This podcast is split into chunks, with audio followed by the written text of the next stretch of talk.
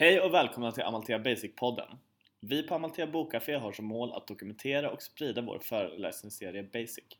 Vår förhoppning är att föreläsningarna ska täcka de viktigaste delarna av de teorier och praktiker som den autonoma rörelsen bygger på.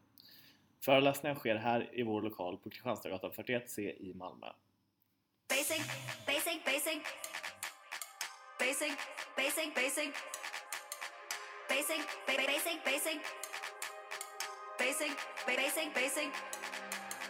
Basic, basic, basic. Basic, basic, basic.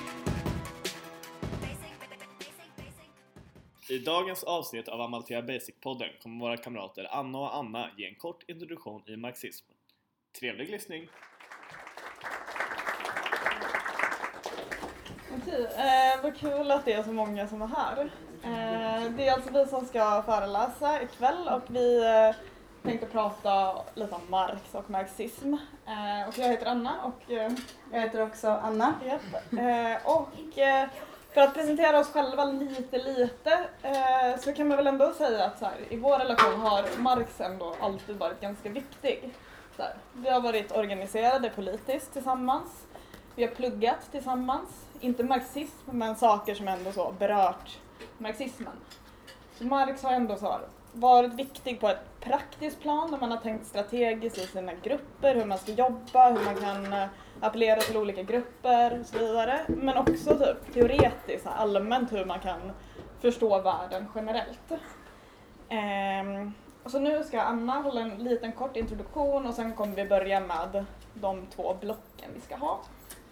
Ja, eh, för precis som Anna sa att vi har använt marxismen både praktiskt men också i våra studier. Det är ganska symptomatiskt också för hur Marx har skrivit. Han var sociolog, nationalekonom, historiker, en politisk människa och aktivist och hans skrifter på något sätt visar på alla de här sidorna hos honom. Så han har skrivit allt från ekonomiska verk till historiska men också politiska pamfletter. Så när vi la upp den här äh, föreläsningen fick vi göra ett ganska begränsat urval för vi kan omöjligen täcka in allt det här. Så vi har lagt upp det så att Anna först kommer gå in på de filosofiska grunderna i marxismen men också historiesynen. Och sen kommer jag ge en väldigt kort crash course i kapitalet och några viktiga begrepp där. Ah. Yes! Så då sätter jag igång. Vi sätter på den första sliden. Ja. Ja, eh, så jag ska prata lite om de filosofiska grunderna. Och jag kan väl tillägga redan i början att det inte är så att vi tänker att vi ska ge så här den rätta läsningen av Marx eller ens vår läsning av Marx, utan snarare introducera vissa begrepp, kontextualisera de här begreppen eh, som traditionellt sett anses vara viktiga inom marxismen för att det ska bli lättare sedan att kunna orientera sig. Eh, och vissa av de här begreppen har ju blivit kritiserade, vissa med rätta, vissa inte med rätta. Men det är ändå gött typ att ha grunden för att sen kunna kritisera och diskutera. Bara så att ni vet. Eh, ja, och Marx var ju inte bara allt det här som Anna radade upp, utan han var också filosof. Eh, och inspirerades av vissa filosofer, ganska många. Jag tänkte bara nämna två här. Och det är Hegel och Feuerbach. Ehm, från Hegel hämtade han dialektiken, som ni kanske har hört talas om, men jag tänkte gå igenom den lite kort i alla fall.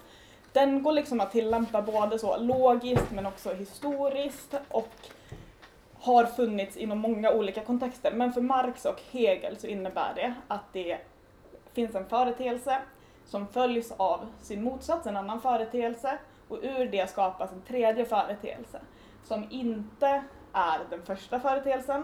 Den är inte summan av de två eh, föregående utan det är något kvalitativt annorlunda, något radikalt nytt. Så. Ehm, men Hegel var ju idealist, vilket innebar att han trodde att det var så tankar och idéer som kunde starta sådana här dialektiska processer. Eh, och det höll ju inte Marx med om för att han var materialist och det ska jag gå in mer på senare. Eh, men vad det i alla fall innebär för Marx så är ju det att det är en värld, han förstår världen som konfliktfylld och i ständig rörelse. Den förändras kvalitativt eh, och människan finns med som en aktör i det här. Så, eh, tänkte jag gå in lite på materialismen, för Feuerbach var en annan tysk filosof som var materialist och lika viktigt för Marx, ateist. Eh, så, eh, han menade då att det inte var så Gud eller någon ande som hade skapat världen och människorna utan istället att det var människan som hade skapat idén om en gud eller om en, någon ande. Så. Och det här kallade han för alienation, eh, religionen då. Att människan förlade en del av sitt vara till en dimension som då inte finns enligt Feuerbach. Och för Marx får ju alienation, det begreppet, en annan betydelse. Och vi kommer väl kanske gå in lite på det i mån av tid och vad vi hinner. Um, men för att sammanfatta den historien, ja. uh, så kan man säga att från Hegel så tog han dialektiken minus idealismen. Och från Feuerbach tog han materialismen plus dialektiken.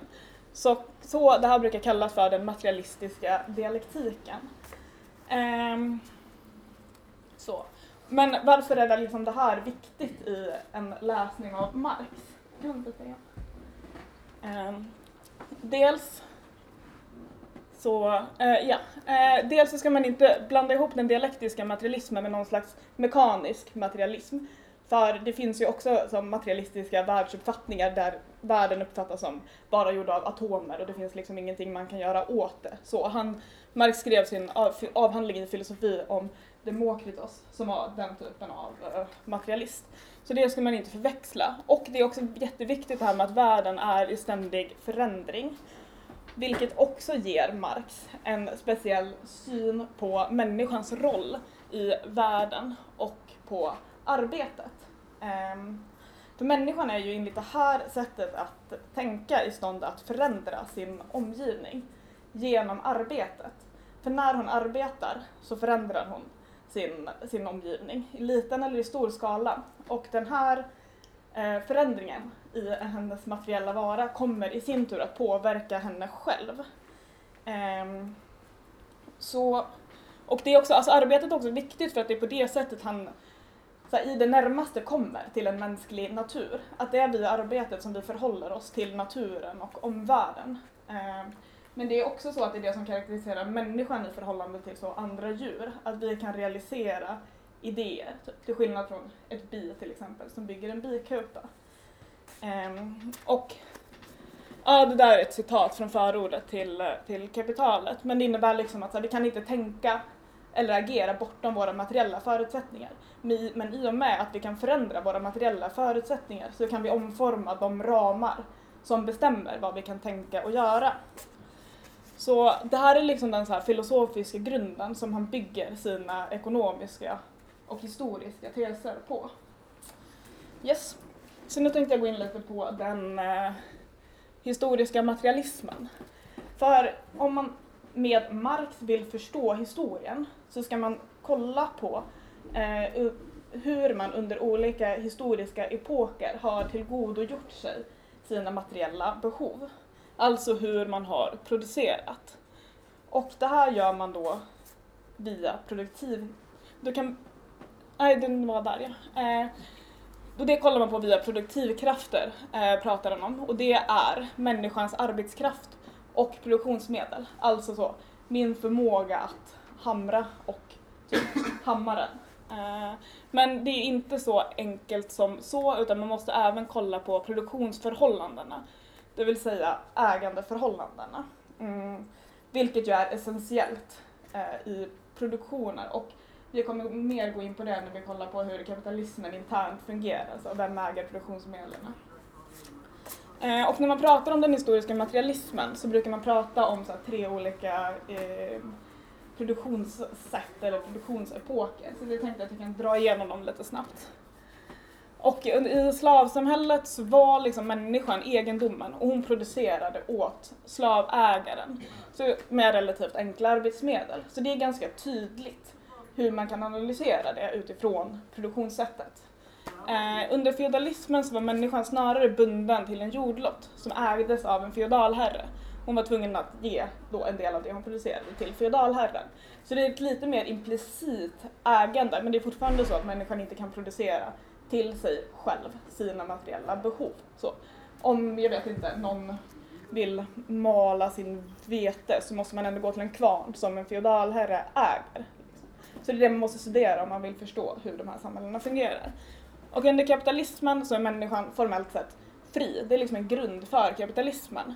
Hon ägs inte av någon. Men för att då kunna ehm, tillgodogöra sig sina materiella behov så måste hon sälja sin arbetskraft till de som äger produktionsmedel. Och det är ju lite lurigare att se exakt hur de ägandeförhållandena ser ut. För man får ju en lön för sitt arbete. Eh, men man får inte ut hela lönen. Det här kommer vi också gå in mer på senare. Eh, men det här är ju till exempel Marx en så här ledstjärna om man vill studera hur de här ägandeförhållandena ser ut. Yes. Ehm. Ja, eh, vi kan gå in lite på basen och överbyggnaden. För att produktivkrafterna och eh, produktionsförhållandena är produktionssätten, vilket är basen, alltså den ekonomiska infrastrukturen. Och det är det som är det viktiga, eh, enligt Marx då. Men över det här finns det något som brukar kallas för överbyggnad. Där hittar vi juridik, institutioner, kultur, konst och så vidare. Och de finns framförallt till för att legitimera den ekonomiska infrastrukturen, alltså basen.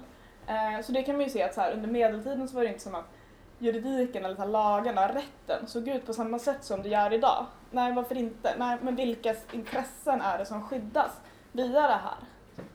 Så det brukar också kallas för ideologi. Eh, och sen skrev jag bara en sån liten fråga däremellan för jag tänker att det här är en diskussion som många kan så här, känna igen sig i. Typ. För att enligt Marx, om man ska kunna överkomma de här ojämlikheterna som finns då inom kapitalismen så måste man ändra produktionssättet. Det går liksom inte på något annat sätt att göra det. Men typ, hur ska man kunna göra det om man inte förändrar hur människor ser på produktionssättet? Så, eh, kan man skapa förändringar kanske i överbyggnaden som ändå är viktiga även om inte de förändrar basen? Så, här är diskussioner som förs hela tiden och har förts väldigt aktivt under 1900-talet mellan aktivister och teoretiker också. Ehm, ja, nu lämnar jag över till Anna som ska prata lite mer om kapitalet. Yes. Den fantastiska boken. Ja, eh, precis som Anna beskrev så lever vi då i ett kapitalistiskt samhälle idag. Som innebär att det finns en massa arbetare som formellt sett är fria men som egentligen tvingas sälja sin arbetskraft för pengar. Medan det finns kapitalister som äger produktionsmedel och anställer dem. Och hela det här systemet är Marx studieobjekt i kapitalet. Han ville försöka förstå hur det fungerade, dess inneboende strukturer och lagar. Men han ville samtidigt också kritisera rådande teorier om det här systemet, som han menade på olika sätt var bristfälliga. Men vad han också vill göra i kapitalet, och där kan vi se bara på de få begrepp jag tar upp nu, är att det här är ett system som är präglat av motsättningar på olika sätt. Ehm, och han menar att de här motsättningarna både kan ge upphov till kamp, möjligheter där man kan se svaga punkter, men att det också kan ge upphov till kriser. Kapitalismen är inget smooth system som bara funkar hela tiden, utan det finns liksom inneboende friktioner i det. Så vi kan fortsätta. Um, och Marx börjar sin framställning med att ta upp varan. Och vi vet ju alla att vi nu lever i en tid som är ganska fokuserad på konsumtion, priser, varor av olika slag. Men han börjar med att ställa sig frågan vad som egentligen kännetecknar en vara. Och han menar att för att en vara ska kunna vara en vara så måste den ha två nödvändiga egenskaper. Och det första är att den måste ha ett bruksvärde. Och med det menas att det ska vara ett ting som tillfredsställer ett mänskligt behov av något slag. Det ska vara ett nyttigt ting eller ett användbart ting. Så exempelvis en stols bruksvärde är att den går att sitta på. En kappas bruksvärde är att den håller dig varm. En telefons bruksvärde är att du kan ringa med den. Men i det här systemet, det kapitalistiska systemet, menar Marx att vi inte producerar bruksvärden bara för att tillfredsställa våra direkta behov. Utan vi producerar bruksvärden som ska kunna tillfredsställa någon annans behov. Det vill säga bruksvärden som går att sälja på en marknad. Därför måste varan också ha ett bytesvärde. Så om jag tar min stol, som jag har skapat för att man ska kunna sitta på, och går ut på en marknad och byter den mot någon annan som har två klockor. Då är de två klockorna den här stolens bytesvärde. Men vanligtvis idag så byter vi inte stolar mot klockor eller mot andra saker utan vi byter dem mot pengar.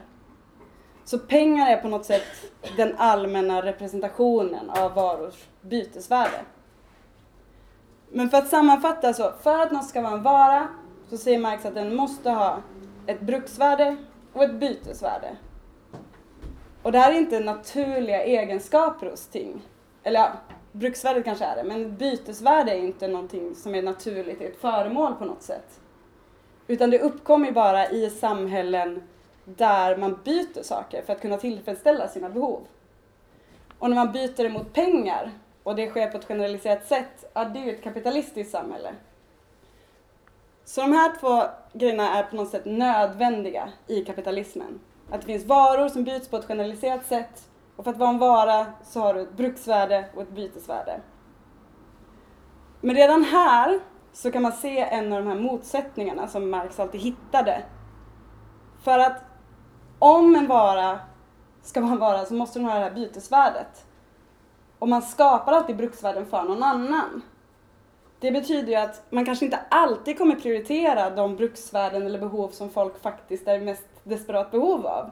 Utan snarare välja att producera sånt som det finns ett stort bytesvärde i. Och det här kan man ju se idag. Det finns enorma behov i delar av världen av billiga mediciner, billiga bostäder. Men det produceras ju inte trots att vi skulle kunna göra det. Och det är därför att marknaden inte riktigt tillåter det. Det är bättre att producera för en marknad här, där man kan erhålla stora bytesvärden, än att producera i någon idealistisk syfte för att framställa bruksvärden.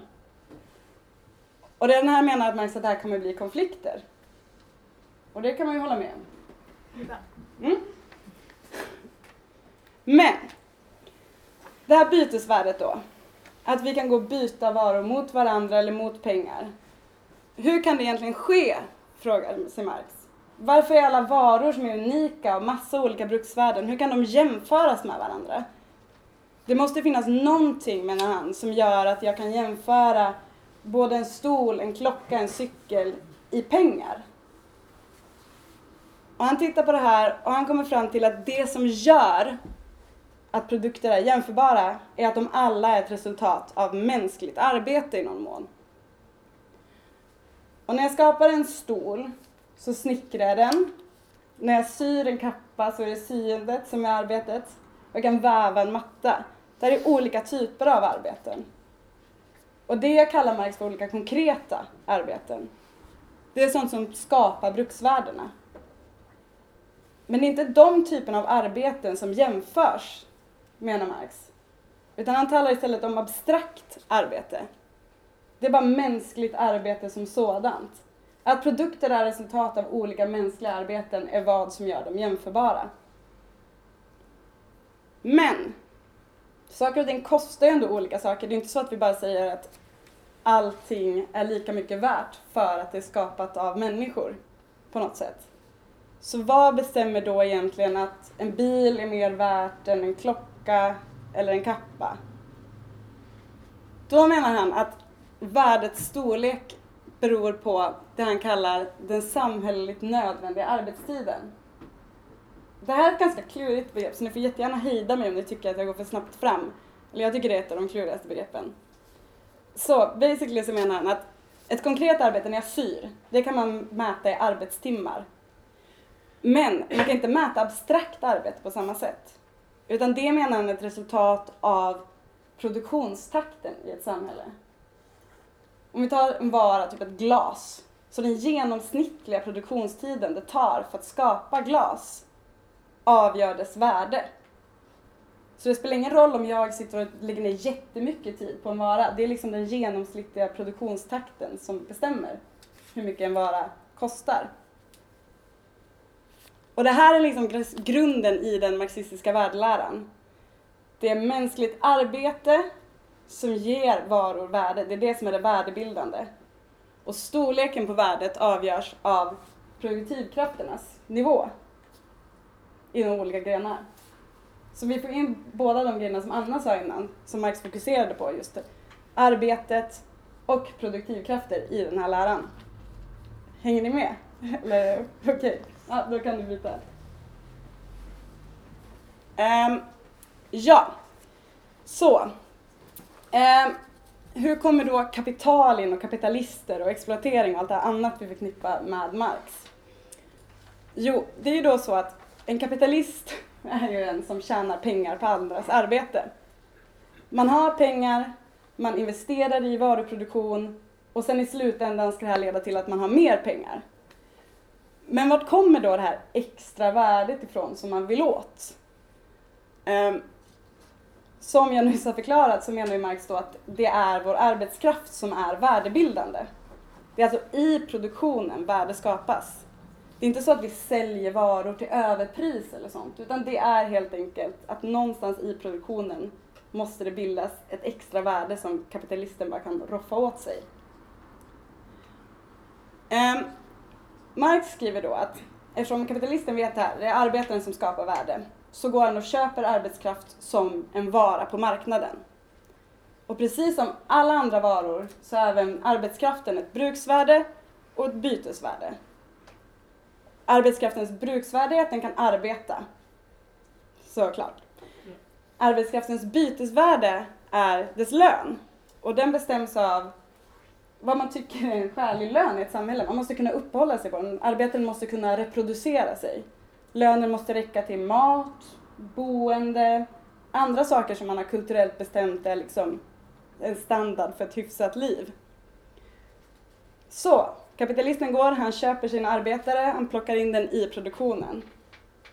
Vad Marx då skriver är att i produktionen så arbetar arbetaren först en del av sin arbetsdag som är tillräcklig för att återbetala sin egen kostnad. Men därutöver sker en viss del av dagen där han utför ett merarbete. Alltså en tid där man i princip jobbar gratis åt kapitalisten. Och det är den här tiden på dagen som skapar det extra värdet, eller mervärdet, som kapitalisten kan profitera på. Och det är också det som Marx menar är utsugning eller exploatering. Det handlar inte om huruvida vi har goda eller dåliga arbetsförhållanden eller sånt man annars kan tänka är utsugning. Utan bara det enkla faktum att vi alltid kommer jobba lite mer än vad som vi egentligen är betalda för. Så exempelvis, om jag har en ganska låg lön och en arbetstid på, arbetsdag på 10 timmar per dag, då kan man tänka sig att det är en ganska hög grad av dagen som jag jobbar obetalt. Så det kallas att man har en hög mervärdeskvot och på samma sätt en hög exploateringsgrad i arbetet. Så på något sätt så likställer Marx att så här, ju mer utsugna arbetarna är, desto mer mervärde kan kapitalisten skapa. Så här är en annan sån eh, motsättning som Marx hittar. Att i själva liksom grunden till vart kapital kommer ifrån så är en konflikt mellan arbetare och kapitalister som handlar om lönens storlek och arbetsdagens längd. Så det pågår hela tiden en kamp här, för det är inte naturligt vad lönen ska vara eller hur lång arbetsdagen ska vara. Så kapitalisten å sin sida kommer alltid vilja sänka lönerna, förlänga arbetsdagen. Men arbetarna kan ju på samma sätt försöka att höja sina löner, förkorta arbetsdagen och så. Så det är hela tiden en kamp och det har påverkan på hela det ekonomiska systemet, säger Marx då. En Ja. Jag tänkte sammanfatta bara slutligen vad Marx då menar att kapital faktiskt är och vad det innebär att vara kapitalist. För kapital för Marx är inte bara pengar, utan det är just värde som rör sig på det sätt som jag har beskrivit. Att en kapitalist har pengar investerar det i en varuproduktion där man kan skapa mervärde, kränger ut varorna på en marknad och i slutändan har mer pengar. Hela den här rörelsen är kapital. Det är värde i rörelsen som skapar mer värde. Och en kapitalist, det är inte någon god eller ond person med speciella avsikter utan det är helt enkelt den som håller igång den här rörelsen. Som initierar den och får den att fortsätta. Um, så det gör ju också på något sätt att Marx säger att vi kan inte be en kapitalist om bättre villkor. För kapitalist är man bara om man gör just den här grejen. Om man inte får mer pengar i slutet av dagen och håller den här rörelsen vid liv, då är man inte kapitalist. Och då kommer någon annan kapitalist att göra det och då kommer man utkonkurreras. Så för att få bättre villkor tycks han säga så måste vi helt enkelt agera och kämpa för det här kommer inte komma av sig själv. För det pågår en konkurrens mellan kapitalister, alla kommer vilja vara med i gamet om man har det här. Så igen, att förstå det här, och det här är bara en pytteliten bit av början av kapitalet. Det, sen kommer ju en massa, massa mer, typ om vad som händer på marknaden, ränta, löner, jätte, jättemycket. Men bara att förstå den här lilla delen gör ändå på något sätt att man kan se hur ekonomin funkar. Men också var potentiellt svaga punkter är, vart de här motsättningarna finns. Hur kan vi tänka kring det? Ska vi lansera en stor politisk kampanj och be om våra chefer om bättre villkor eller krävs andra metoder? Vad krävs det för att det här systemet ska vara igång och hur kan vi stoppa det om vi nu tycker att det är dåligt? Så ja, det var min bit. Yes. Förstå. Ja just det, boktipsen. Det kanske du vill? Ja, eh, ja eh, vi tänkte tipsa om att man ska läsa Kapitalet faktiskt. Det finns att köpa här på Amalthea också. Sådär. Eh, och det är, eller det vi framförallt vill tipsa om är att läsa tillsammans. Så. Och vi har läst Kapitalet delvis tillsammans och delvis i skilda grupper och jag hade aldrig pallat göra det själv. Liksom. Men träffas man så här en gång i veckan eller en gång varannan vecka och diskuterar igenom det man har läst så är det inte omöjligt. Det är inte som att man måste ha läst jättemycket så här på universitetet eller vara supersmart eller något. Det är bara att man måste lägga en del tid på det och diskutera igenom de begrepp man inte förstår. Liksom. Um, och om man gör det, om man bestämmer sig för att göra det, och det är ganska trevligt också, eh, så kan man kolla på David Harveys föreläsningsserie eh, där han introducerar och eh, förklarar varje kapitel. Och det, David Harvey är ju allmänt boktips om man vill förstå kapitalismen bättre, om man vill förstå städer eller, ja, han är geograf. Eh, så. Men han är väldigt bra att läsa om man vill förstå kapitalismen. Eh, och det är väldigt så mysiga avsnitt också, om man tycker om föreläsningar. Eh, och eh, sen tänkte vi också tipsa om den här introduktionen till de tre volymerna av Marx kapital. Eh, den innehåller också introduktion till alla tre böcker så det blir lite mindre per bok, lite snabbare att läsa igenom. Ehm, men jag tycker inte att man ska vara rädd för att börja läsa Kapitalet tillsammans för att det kan vara en trevlig upplevelse. Nästa veckas föreläsning sker den 14.11 klockan 19 på Kristianstadsgatan 41C i Malmö. Temat för den föreläsningen är kapitalismen. Vill ni ha mer information, likea oss på Facebook, följ oss på Instagram och Tumblr, men framförallt besök oss på kaféet. Våra öppettider är måndagar, onsdagar och torsdagar 16-19. Tack för att ni lyssnade! Basic, basic, basic.